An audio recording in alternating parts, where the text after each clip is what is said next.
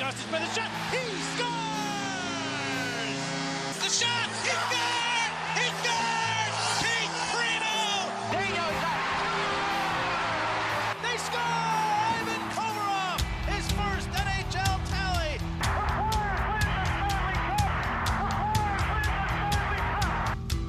You're listening to Getting Bullied, the podcast by Flyers fans for Flyers fans, with your host, Mark Giano.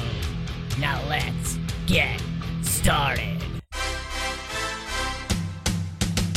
Allow me to reintroduce myself. Welcome My name in. is This is Getting Bullied, podcast by Flyers fans for Flyers fans, podcast affiliate of PhillyIsFlyer.com, featured on thehockeywriters.com, and you can check us out on SoundCloud if you don't have iTunes. If you do, we're on iTunes, so check us out there. Comment, rate, subscribe.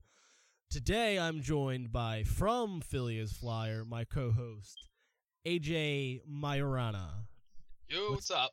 Uh, I, you know, we hit that downtime in the summer where there's nothing going on until training camp.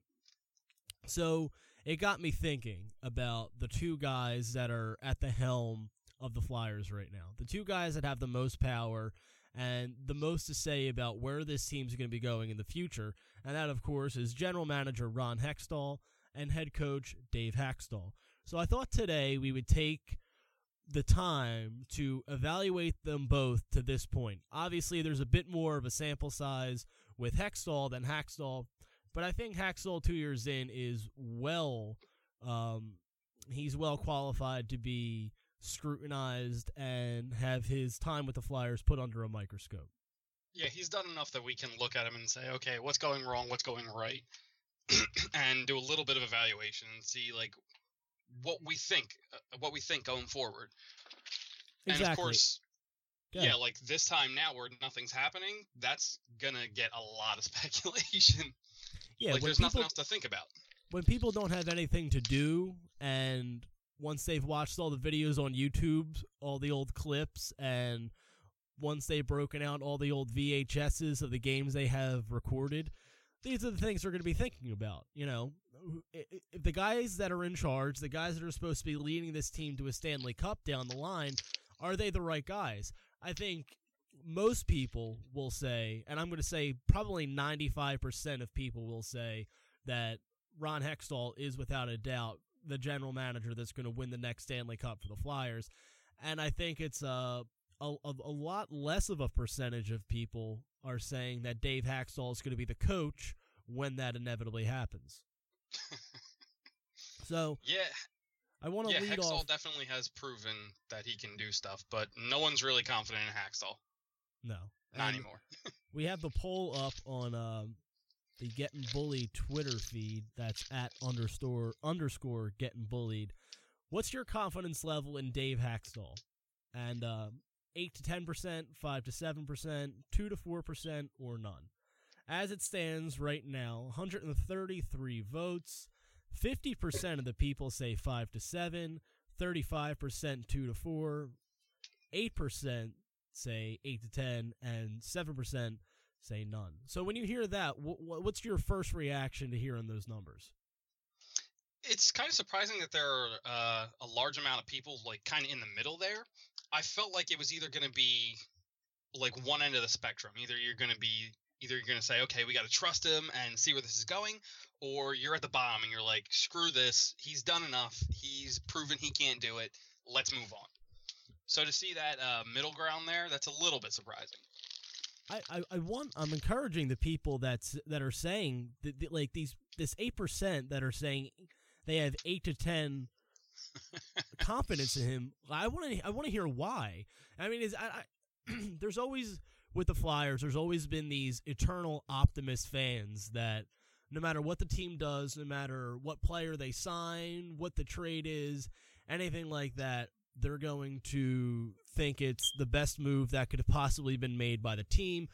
And they just support everything the Flyers do, everybody that works for the Flyers, right down to the guys sweeping up the locker room at the end of the games.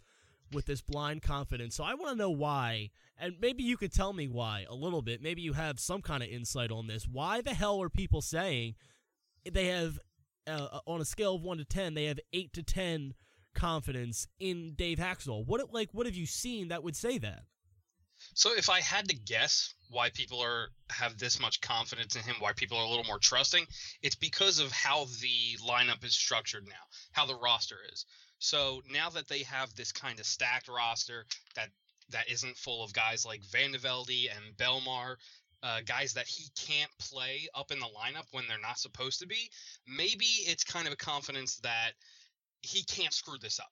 There's no way he could screw this up so bad that the team just tanks. So maybe it's less a confidence in Hakstol himself and more confidence in the fact that he can't screw this up any any more than he did last season. Well, the problem is this that yeah, there's going to be a lot of young guys on this team that are going to be making up this roster. Obviously, Ron Hextall has said that. He said whatever holes are on the team now are being filled by the young guys. Well, we saw last year with the young guys that they had up in Konecny and Provorov, and even Jordan Weal, how underutilized they were. It's almost like he was afraid to put these guys out there and just let them learn. You know, let them learn on the ice and and and not on like on the game ice, not the practice ice. And for me, if there's even more young guys, yeah, he's going to be forced to play a lot of them, but at the same time, there's still guys like Dale Weise on this team and Matt Read on this team, and those are kind of his go-to guys to you know eat up a lot of minutes because they're I guess because of their veteran presence, he feels better. He feels more confident with guys like that out there than he does, you know, some of the younger guys. But I mean, to me, those two guys have to be an afterthought, and you just have to see what these guys, what these younger guys have, and because moving forward, once they're in the position financially and organization wise, they have when it's time to start bringing in free agents stuff like that. You know, the, the little pieces to fine tune uh, a playoff team and a cup contender. They have to know who can play and who can't. And putting guys out there like Dale Weise and Matt Read is not going to help them, and you're not going to see what you have in these young guys. So I, I, I think in a way, he might be a little timid. He might be a little hesitant to play these young guys as much as I think the fans want to see, and I think as much as the the players need to be played because I think he just thinks if he doesn't if it doesn't work out here, he may not get another shot in the NHL. Yeah, it'll definitely be tough. And you bring up a couple uh, good points, especially with like evaluating what you have in these young guys. So one of the things I've been thinking about for a little bit now is um, Anthony Stolarz, the goalie, and how they treated him and how they handled him, which we can get to later on when we talk Right. about like Hextall and stuff like that. But I like the point because I didn't even think about how this will affect like Matt Read or Dale Weise or Michael Raffl, who Dale Weise at the end of the season actually got a little stronger.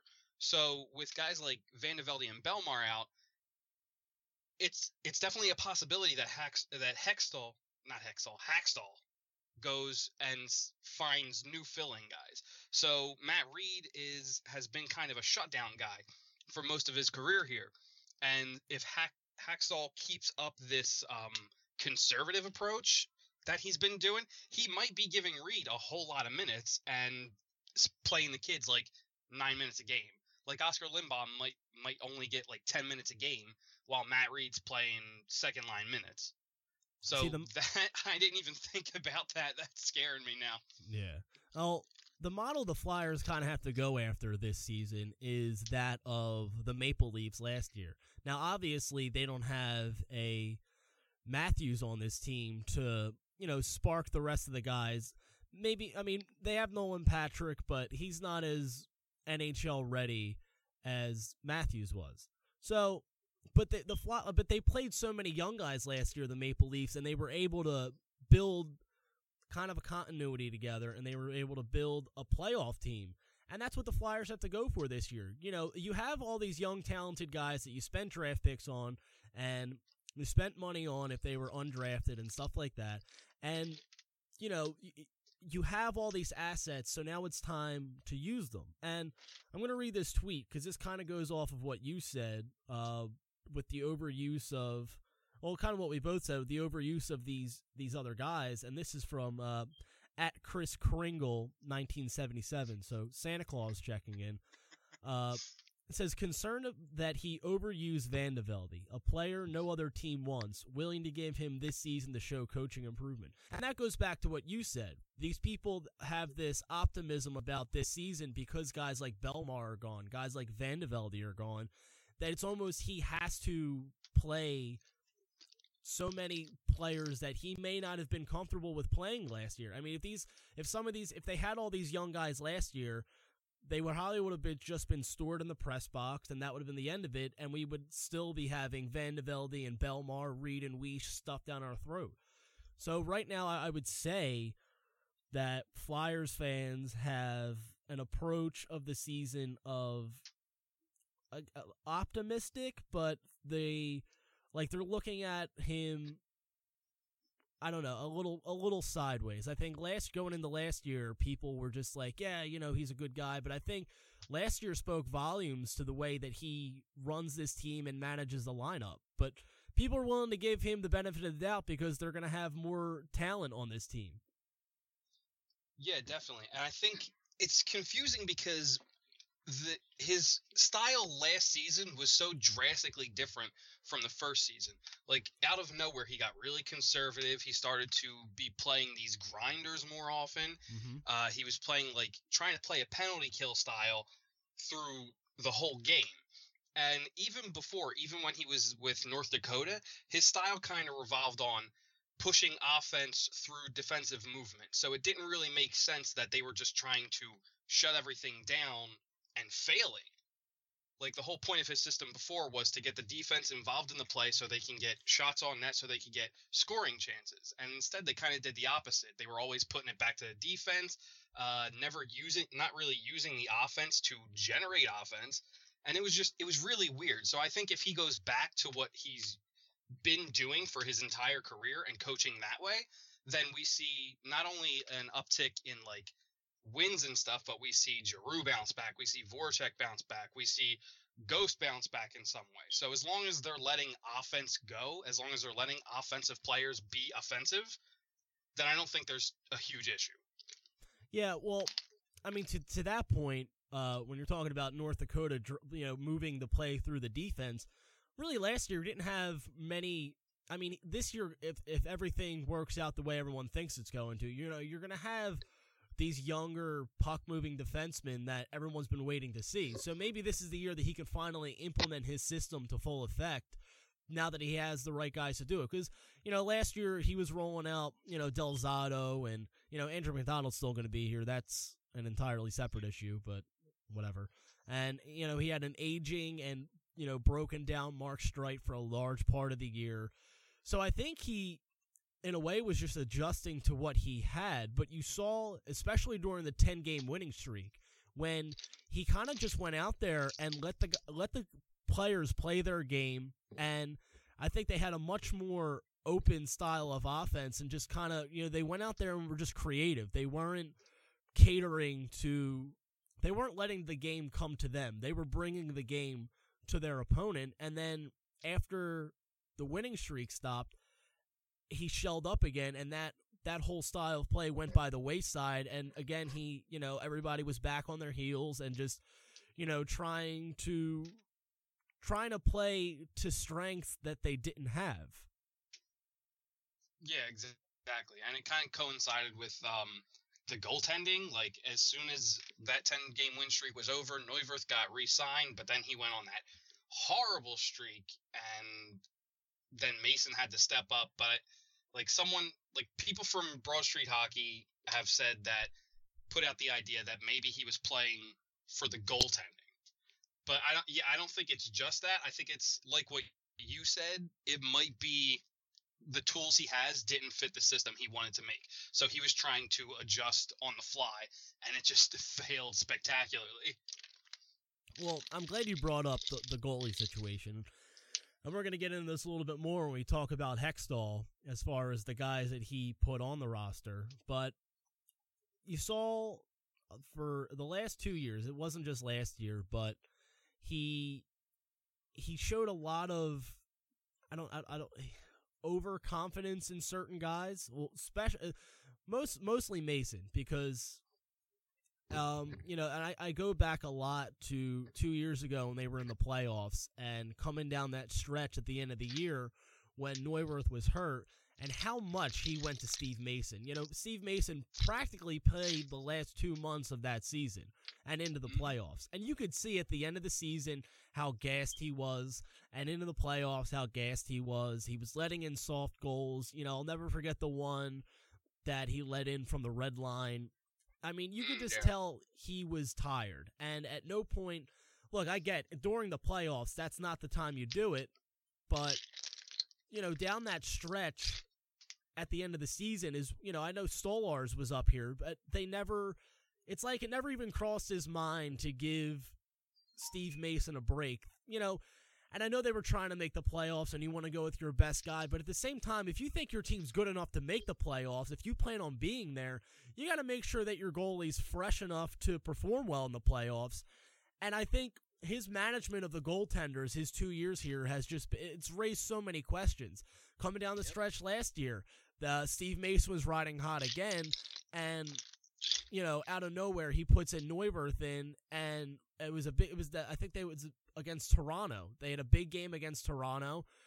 Mason was riding hot, and they put in Mace or Neuwirth, and an, and that's it. And they lost, and you know they lost pointing points in the standings. They lost traction in the standings. And eventually, they obviously everyone knows they didn't make the playoffs, and whether that's hundred percent on how he used the goalies or not is an entirely separate issue. Probably not, but his management of the goalies, and part of it may be what he had to work with, but his management of the goalies has just been, uh, to me, there's been more negative there than there's been positive. Yeah, he's been flip flopping a lot, and I think that um that loss with Neuwirth, I think that was when people officially gave up on the playoffs. Like they were like two points behind a wild card spot, and then with that that uh, loss, they dropped like four or six or something like that. But that was like the final straw. They were like, all right, we're not making the playoffs anymore.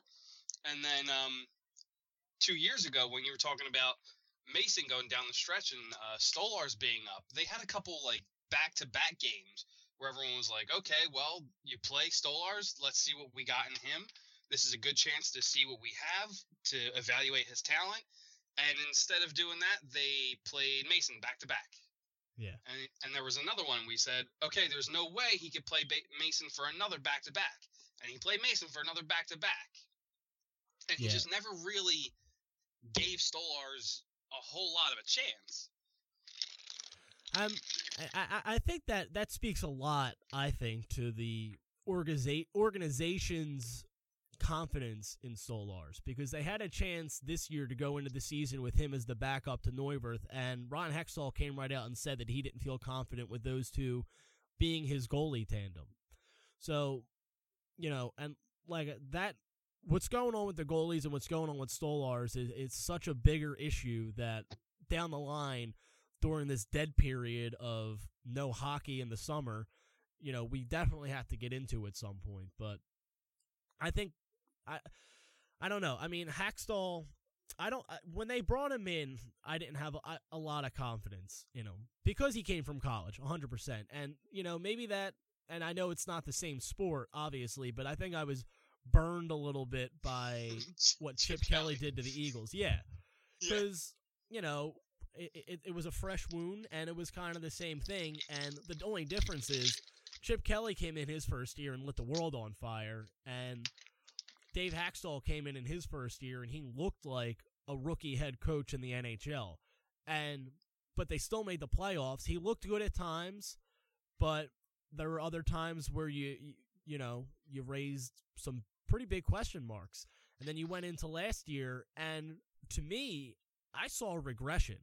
I didn't see a coach that learned from his mistakes the year before. I saw a guy that it's almost like he wanted to tamper expectations of the team as much as possible. So his seat didn't get too warm too fast. And I don't know. I, I I know it's the you know the talent of the team is better, but I don't. I haven't seen enough from. And the more I talk, the more I'm lowering my confidence in him. the, the, the more I think about you know him, the coach. But I mean, I don't see any. I haven't seen anything from him to have any semblance of confidence that he can be the top tier NHL coach that the Flyers need him to be to win a Stanley Cup.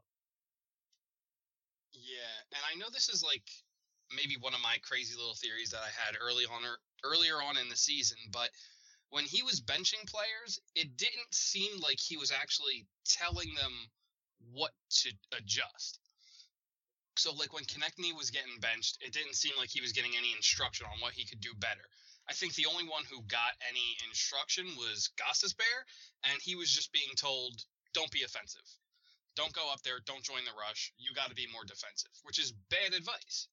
So, I mean, people have like disagreed with that that he didn't communicate with his players, but I still kind of it's in the back of my head that when he was talking to Nick Cousins or when the media was talking to Nick Cousins, uh, Cousins came out and said, "Well, I don't know what I can do better.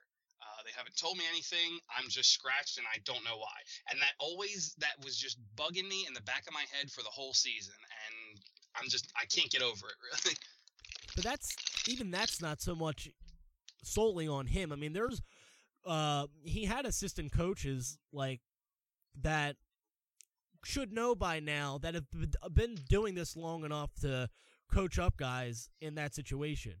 But another thing that I I don't like at all and and that and that's it seems like under him the team as a whole doesn't have any fire, doesn't have any heart whatsoever. It's almost like when they get, you know, they how many times have we said that they they've came out and they didn't play it full 60 minutes. Either they came out slow or they finished slow and that's why they lost the game. The team doesn't have the fire that it needs and the fire that we as Flyer Flyers fans are accustomed to. You know, there's no, you know, if a play, if a, if a smaller player or something gets hurt, get or not gets hurt, but gets tossed around, it's almost like the other players are just like, well, wh- what do you want me to do about it? You know, he he's a grown man. He can, you know, he can pick up for himself. The only two guys on the teams on the team that do that are Simmonds and Brandon Manning. And you know, when your sixth def- or your seventh defenseman is the one stepping in, that's a huge problem because you're letting teams come in and just say we could bully this team all night and you know they're just going to go away and we could score and we'll get out of here with a win. So I do think that was one of the contributing factors to why uh, Brayden Schenn and Wayne Simmonds put up so many points, and maybe Giroux and Voracek didn't. I think those guys are more finesse players. Uh, they don't play as heavy, but um, with guys coming in like Patrick, who's supposed to be, was big, uh, with Morin and Hagg coming in, who are big guys. I think adding a little weight to the team will help them uh, in battles a little more. I don't think it's so much that they have to, they feel like they have to fight, but I think they weren't really um, like Travis Konecny was one of the m- biggest agitators on the team, and he's kind of a small guy. We can't have Travis Konecny going into a corner with a guy, poking him in the shins, and then getting concussed for the rest Yeah. of the season. You do need big guys who can go into these corners with these guys and battle it out, and then put it in front where Konecny will be waiting. Like you need guys who can go into the corners instead of these finesse players who are supposed to be going to the net and getting around people. Um, Well, I think forget that's I why gonna say about that. I think that's why part of uh you know Konecny may not have and guys like Konecny may not have as impressed as much last year as I think people wanted them to because they were kind of playing out of their element, playing out of their game. You know, you're absolutely right. Travis Konecny has no business going into a puck battle in the corner. There's just that's not what he should be doing because nine times out of ten, he's going to be outweighed by at least 20 pounds with whoever he's going into that battle with. Yeah, exactly. At LHD20 on Twitter says, I have zero confidence. He is overmatched, punishes rookies, team is boring and they don't stand up for one another, except Manning and Simmonds. And that's exactly my point. right there. And I, I subconsciously, I think I read that earlier and just rehashed it. So credit to LHD20 on Twitter. But yeah, I mean, it's so uh, uh, it's a it's a problem that I think a lot of people are seeing, and it's not I, to me. It's not talked about enough. The fact that you look at when the team isn't playing up to isn't playing that well. If they're making dumb mistakes, taking dumb penalties, you get the the classic pan over to the bench, and he's just standing there, arms folded, stoic, not saying anything, not reacting, and you know when you do that, and he said, you know, he said a lot, time and time again in in his post game press conferences that you know yelling isn't going to solve anything. You know that's not going to that's not to teach the players. Well, if you don't if you don't have this strict approach to how you want things done, uh, game in and game out, then what's going to happen is the the players are just going to think, well, what we're doing is okay. He's not telling us what we're doing is wrong. He's not mad about what just happened. So until that happens, I'm just going to keep. I'm just going to keep doing it. Yeah, I think definitely the kind of accountability that was there, like it started to come out later in the season that guys weren't happy with the way he was uh, benching people and uh, playing guys irregularly for mistakes. Like some of the younger guys were getting severely punished. They were getting half their time cut. They weren't getting played in the third period at all. Meanwhile, guys like Bellemare take a penalty and they're still going. They're still getting the most minutes out there. So I think it kind of got into the locker room a little bit that they weren't happy with his decisions, but I think his um attitude on the bench it's best for when there's a lot of penalties going against you. So when it when a game gets frustrating and you kind of have to keep your guys calm, you got to keep them under wraps so they don't they don't go out and take more penalties and hurt the team more. I think that's helpful to have that kind of calm nature, but you do have to get a little in some of the older guys' faces to make sure that they know that there is accountability for them. You if they to, mess up, they are going to have to learn. What you need to do is you need to make an example of somebody.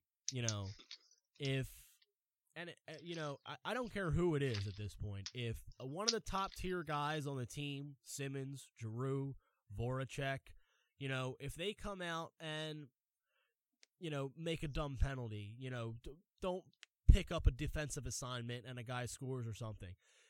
You, and maybe you don't do it on the bench, but you do it behind closed doors where you really need to lay into that player because you're going to have so many young rookies on this team. You need to lay into that guy so they know that that's not acceptable. We can't accept stupid mistakes. We can't accept stupid penalties. We can only accept you to be at your absolute best night in and night out. So, you know, if Claude Giroux and I I know the the Giroux fanatics are gonna you know hate this, but if Claude Giroux comes out and in the first ten games just playing flat and you know was playing pretty much like he did last year, where he wasn't playing up to how everyone expects him to play. Maybe you bench him a game or two. I get he's the captain, but what do you have to lose at that point? Because now you're showing these young guys that this is the captain and he's not playing well, and this is what's going to happen. He's the captain, and I did it to him. What do you think I'm going to do to you? Because the young guys have the option to be you know, they don't have to be on the roster. They could be sent back to juniors, sent to the Phantoms.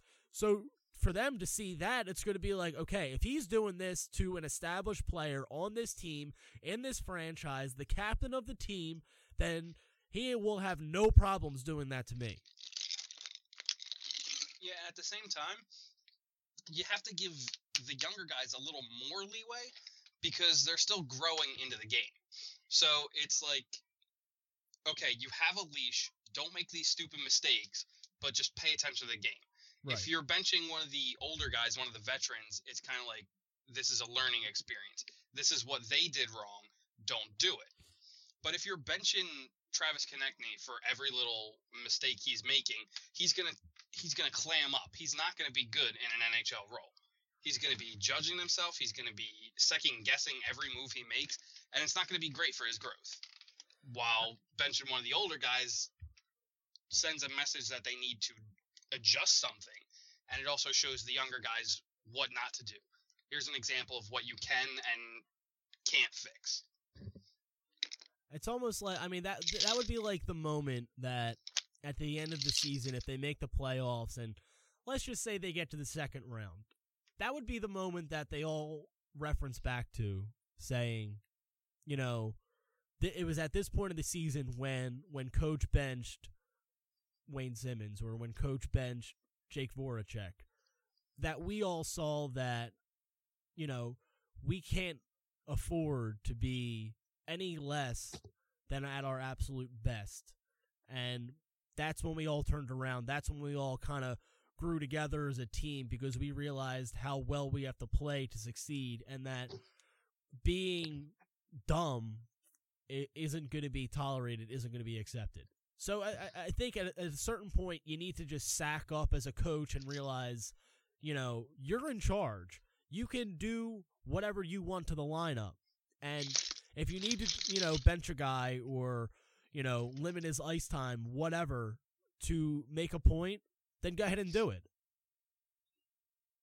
So, coaches and being on the hot seat, do we think the new assistant coach poses any threat going forward? If you're asking me, no, because to me, if if Hakstol and I don't think he will, but if Hakstol got let's say fired at the end of this season, um, to me it doesn't make any sense to go from one project coach to another, and Knoblauch. I mean, you'd basically be starting from square one with the coaching thing. You know, you're going to get that two year grace period to say, oh, he's just learning the game. I mean, if you get rid of Hakstol, then to me, you bring in an experienced guy that's been there, done that, has a playoff pedigree, doesn't necessarily have to have won a Stanley Cup, but has that playoff pedigree to come in and shape the young guys and as well shape Knoblauch. You know, maybe the the next guy's Yeah, here five years and you know, Knoblauch is learning under him and when that guy leaves, then it's time for Knoblauch to step up and he he has the experience a behind the bench in, in the NHL, and he has the experience of learning under a guy that has had success in the league and isn't still learning the game like Hakstol is. Yeah, exactly. That, that was kind of my same thoughts. Uh, you don't want another project guy. You don't want a guy who's going to go through the same mistakes. Uh, get someone who's going to be steady, who can teach this guy, and if in a few years, if you want to, replace him, put Knoblauch in, and then you can go from there. So let's let's jump uh, to a different topic here, and let's look at the guy now that is making all these calls. Um, and real quick, before I get to that, I'll give one final little tabulation on our poll until next week. I'll give the final. Um, again, what's your confidence level in Dave Hakstol? Eight to ten, five to seven, two to four, or none. Five to seven still leads with fifty-one percent two to four with 33%, and then eight to 10 and none are deadlocked at 8% each. So everyone's pretty much as down the middle as they can be on Dave Hakstol. But what about the guy that, and I almost, there's no point in even putting out this, uh, the, a poll about Ron Hextall because you know where that's going to go. You know how people feel about him. He hasn't done much wrong. You know, if you look at the moves he's made, the trades he's made. It's hard to criticize Ron Hextall for the job he's done since being hired as general manager of this team. Yeah, exactly. Unless like if you want to get picky, you can like nitpick things and find little things, but they're not things that were directly under his control or directly his fault. Like signing Dale Weise, uh, the contract was a little weird, but he didn't predict that Weise would drop off a cliff production wise. But he's still a good movement player. If he can be the same guy he was at the end of the season, that's a good pickup. Like there's not really a lot of wrong that Hextall has done. See, to me, the uh, the Weise thing stands out more than anything else. And I know it's not a major thing, but and you can't knock him too much for it. But at the same time, why is Dale Weise getting a four year contract when you're telling me that you are trying to go with this youth movement and you know that I, I, don't know. I, I- don't like Dale Weise enough to give him a four year contract. At, I, I hadn't even realized it until about halfway through the season because I thought he was on like a one year deal. And I was like, all right, cool. like when he was playing like terribly, I'm like, all right, well, this is, you know, whatever. We'll just get rid of him at the end of the year and that'll be the end of it. And then I looked up his contract and I, my head nearly exploded when I saw four years. So basically, what that means, if he doesn't play well at the end of this year, or uh, this entire season, in the off season, you're going to have to start the conversation.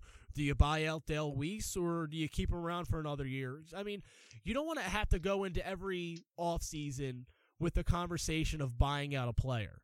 And that's what we talked about this off season with Matt Read because he's going in the last year of his deal. And, you know, maybe next offseason is probably not the time for Dale Weise because I don't see them buying out a guy with two years left. But maybe next season, definitely the season after, if he doesn't play up to whatever the hell Ron Hextall thought his play his top playing level was, then you, that's a conversation you're going to have to have. And again, it's a very minimal thing. It's not going to, you know, strap them for cash by any means. But that's one thing that stood out to me. And the other is obviously what we just talked about in um the drafting or the hiring of Dave Hakstol. Yeah, so I actually have a little bit of a theory on Dale Weise. So I think that Hextall was planning for a little bit longer of a rebuild than we're currently getting. So uh, I don't think he expected Rubtsov to be coming over soon. I think he still expects him to be in the juniors for another year or two. I don't. He definitely didn't expect to get the second pick in the draft. So I think with like players like uh, Matt Read going off the books, I think Raffl's about to be off. Uh, with those guys leaving, I think Dale Weise might have been some a little bit of a bridge for a veteran presence. So I think he was planning a little on the roster looking a little differently. Yeah, and you know, I- I just you're probably right about that. I mean, I don't think he expect. I I also don't think he expected to have to lean on these guys as much. I, I was. I think he kind of hoped that some of the other guys that they had under contract already would have stepped up more. Like I don't think he expected to have to trade uh Brayden Schenn, but Yeah. lo and behold, he did, and you know now that spot has to be filled by somebody scoring wise. Yeah, I know Jori Lehtera is on the team, and he technically takes his spot as far as you know just a roster spot goes, but.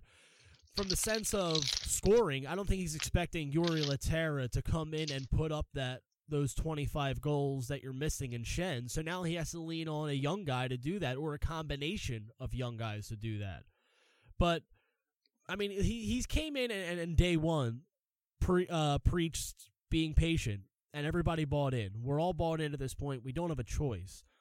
But and I think part of this rebuild, part of why it's going, if you want to say slow, is because they don't have any type of um they- they've been strapped cap wise because of the dumb moronic idiotic jackassery signings of Paul Holmgren.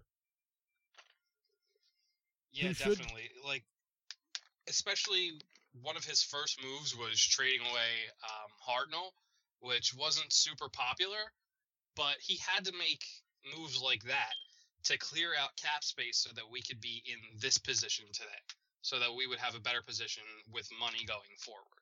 So it's not even sure it might be a little bit unpopular, but it's the smarter thing to do. Going back to what you said, you brought up Michael Raffl, just pulled up his contract. He signed this year and next year. So you got two more years of Raffl as well.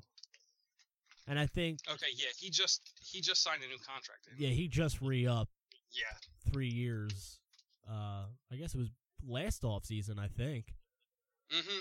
Yeah, but I forgot about that.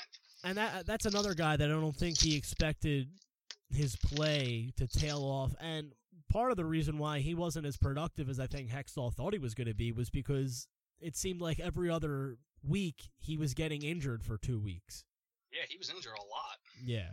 So that's another thing that that's probably another guy that we're gonna have to really.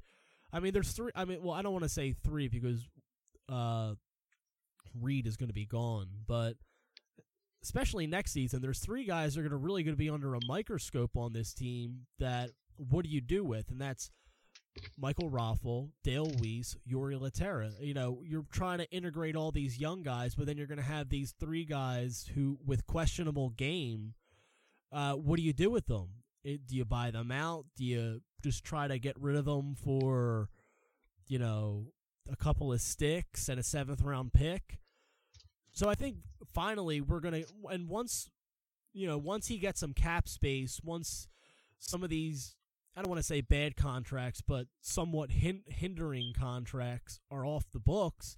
That's when we're really going to get into the nitty gritty with Ron Hextall and really going to be able to see him cut his chops as a GM. When it's time to go out and evaluate not so much the young guys in, you know, juniors and stuff, when it's time for him to go out and evaluate NHL talent, guys that are already here, and when it's time to, for him to really go out and all right, we need uh we need this guy this guy fits this need, this guy fits this need.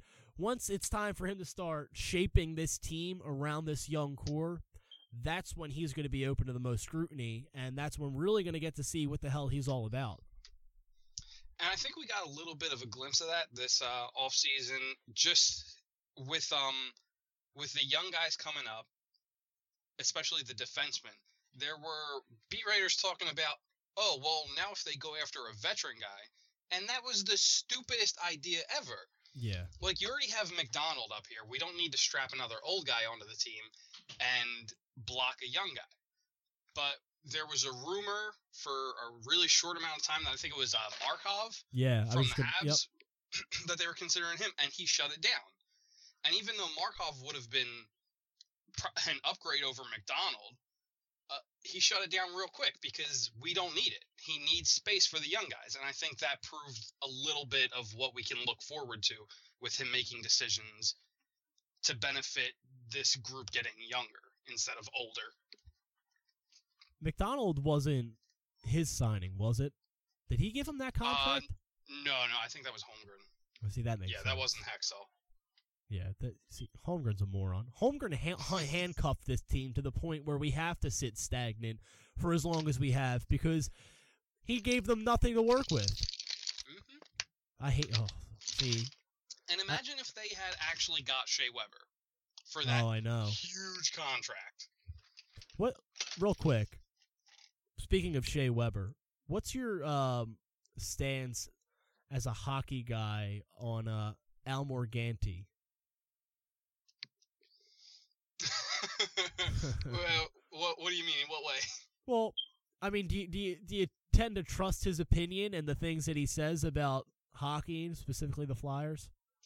I mean, not to a point where I would take it se- like too seriously. Uh, if he says something, I'll definitely research it and look into it. But I'm not going to take everything he says at his word. See, Like I haven't paid attention to him enough. You know. Yeah. I think with him, um I think he's really smart when it comes to hockey, and I think he knows that. And he tends, I, I to me, I, I think he tends to like joke around a lot when he's asked about certain things. Like, I was listening to him on the radio, and uh, it was probably like one of three callers that week that called in about the Flyers, and they mentioned Giroux, and he, he Al Morganti spouted off this trade proposal that I couldn't tell if he was being serious or not. he said that the Flyers should call Montreal and try to do a one, you know, one for one trade. Giroux goes to Montreal and the Habs send back Shea Weber. Oh my god.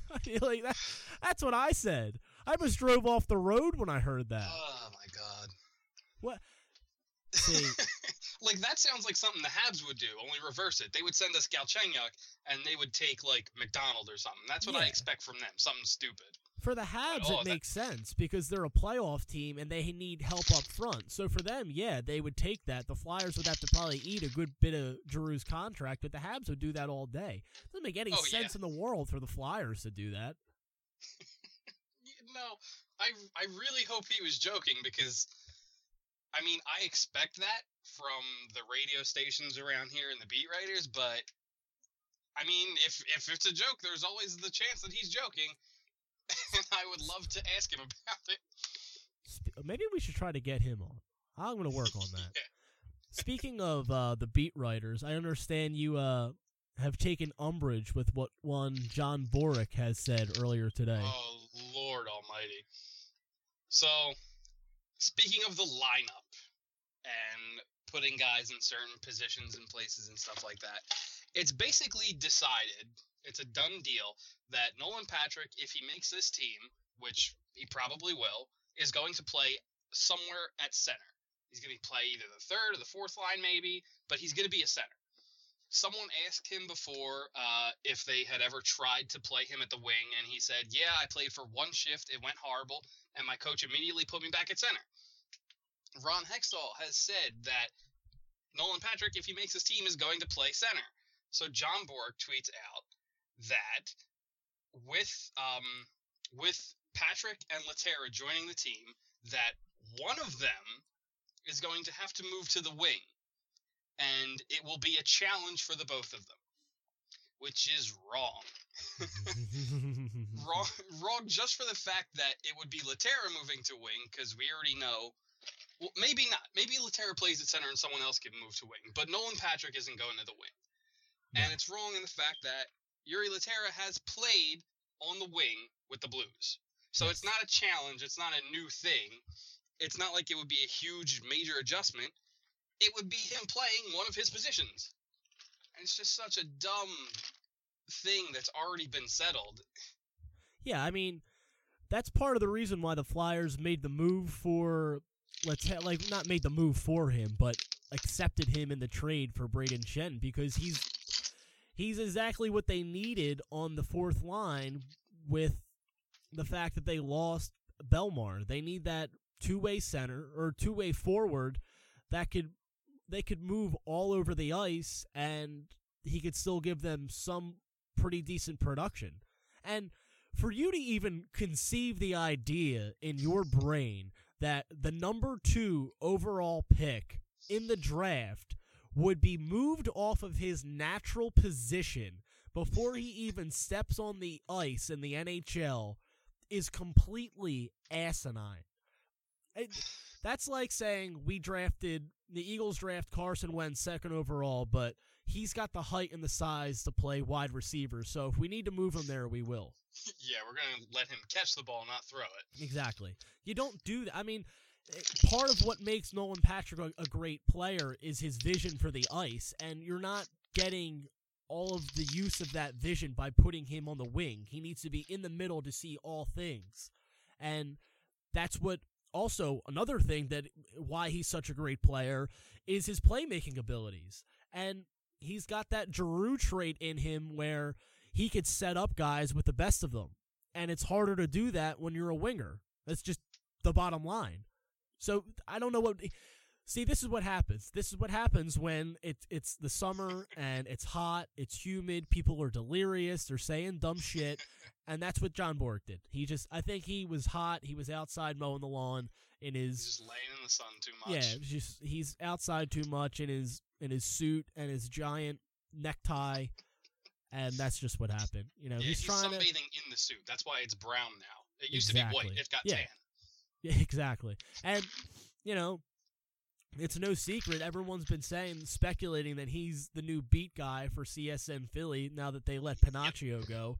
So when you're thrust into a new role you're not really comfortable with or know too much about, you're gonna try to draw attention, and that's probably what that is more than anything else. It's because that's what it sounds like. It sounds like a guy just trying to like everyone's so big on making hot takes now, and just saying outlandish stuff for the sake of saying outlandish stuff. And I think that's exactly what John Boruk did. Because if you honestly believe as a person, as somebody that calls yourself a hockey fan, that Nolan Patrick is going to move to the wing, then you need to shut it down and, I don't know, write baseball. Do something else. Do a little bit of research at least. Like, come on. See, that's the thing. No one wants to research anything anymore. They just say it. That's a fan comment. What he said was a fan comment trying Yeah. to just like trying to spark conversation. And it, he did spark conversation, but it's all the negative conversation that he sparked. Now no one believes anything that he says. Yeah, exactly. It- it- I, I'll tell you, and it's not just him, but it's who he works for in CSN Philly. It's the radio stations that are going on right now that just put out half-assed hockey coverage on in a city like this that loves all all four sports. And uh, you know, everyone's going to say it's a football town because of the Eagles, but and that may be true. There's very few NFL or there's very few cities in the country that have an NHL and an NFL team, and the NFL team doesn't rule, except like maybe Detroit, Minnesota, Boston, whatever. Yeah. But to to to just put out blatant, half-assed, uh, subpar coverage of a major sport in this city, it's embarrassing. You know, you would never get that with coverage of the Phillies or coverage of the Sixers or the Eagles. But I, I, I'm not sure. I don't understand why the Flyers are just treated the way they are in this city by the by the local media. Yeah, so extremely underserved, and it doesn't make sense. There's a fan base there. You obviously have to appeal to some people because you can't talk about 16 games for 365 days. People get bored. Well, they do it. yeah, I mean, they do, but I'm and now uh, like uh, the Flyers are they're they're buried a little bit because of that just that fact. Their their season goes on when football season goes on and when basketball season goes on. If summer was a hockey sport, that's all anybody would be talking about because the Phillies blow. oh yeah. It's They're not terrible. like it's not like the Flyers are the friggin' Atlanta Thrashers where they have to pretty much give tickets away just to sell out the building, just to make it look full. Even when the Flyers were as bad as they were in the 06-07 season, the the building was still packed most nights because the, this city is so loyal to this team, and I've said it before, almost to a fault, how blindly followed the Flyers are by a lot of fans in this city. And they don't get the credit they deserve. They don't get the coverage they deserve. And that's why people like us, people like all the other great Flyers blogs and podcasts that are going on, that's why we have to really make this push to just, you know, almost to a point where we can't be silenced. We can't be ignored by the mainstream quote unquote media like CSN, WIP, and 97.5. Yeah, it's amazing because we're filling a void too. They just leave it open, so guys like guys like us, guys like uh, Broad Street Hockey Radio, guys like Jason Meritus, or however you say his last name, I don't even know. He even split off from his show and does his own hockey podcast now because there's a market for it that they're not filling. Oh, Martinez. Yeah, yeah, yeah. I couldn't think who the hell you were talking about. I I've never actually heard him say his name, so I have no Yeah. idea. Yeah, I mean that was good. That was good by him because he silenced so much on the show with Mike Missanelli that, and even uh, listeners call in and tell him nobody cares about hockey, but that's just not true.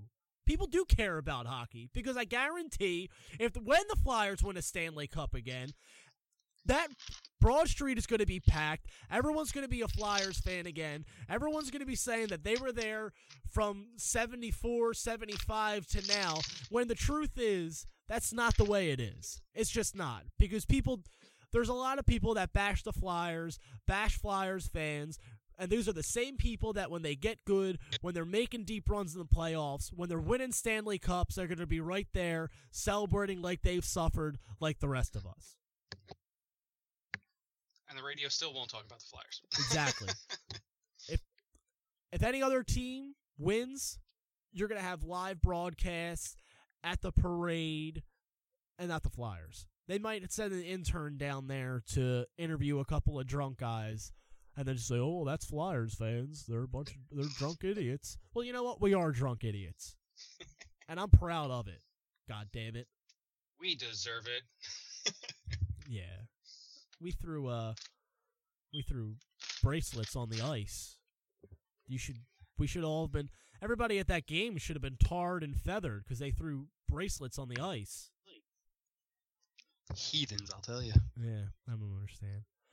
Well, and that's something that I think we should dive into this show and you know, guys at PhillyIsFlyer.com. I think we really need to dive into that issue more down the road. Why the Flyers aren't respected as much as we believe they deserve to be and why they're for the most part put as the fourth team in this city.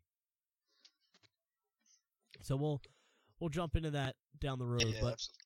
I think we've uh I think we've overstayed our welcome here tonight.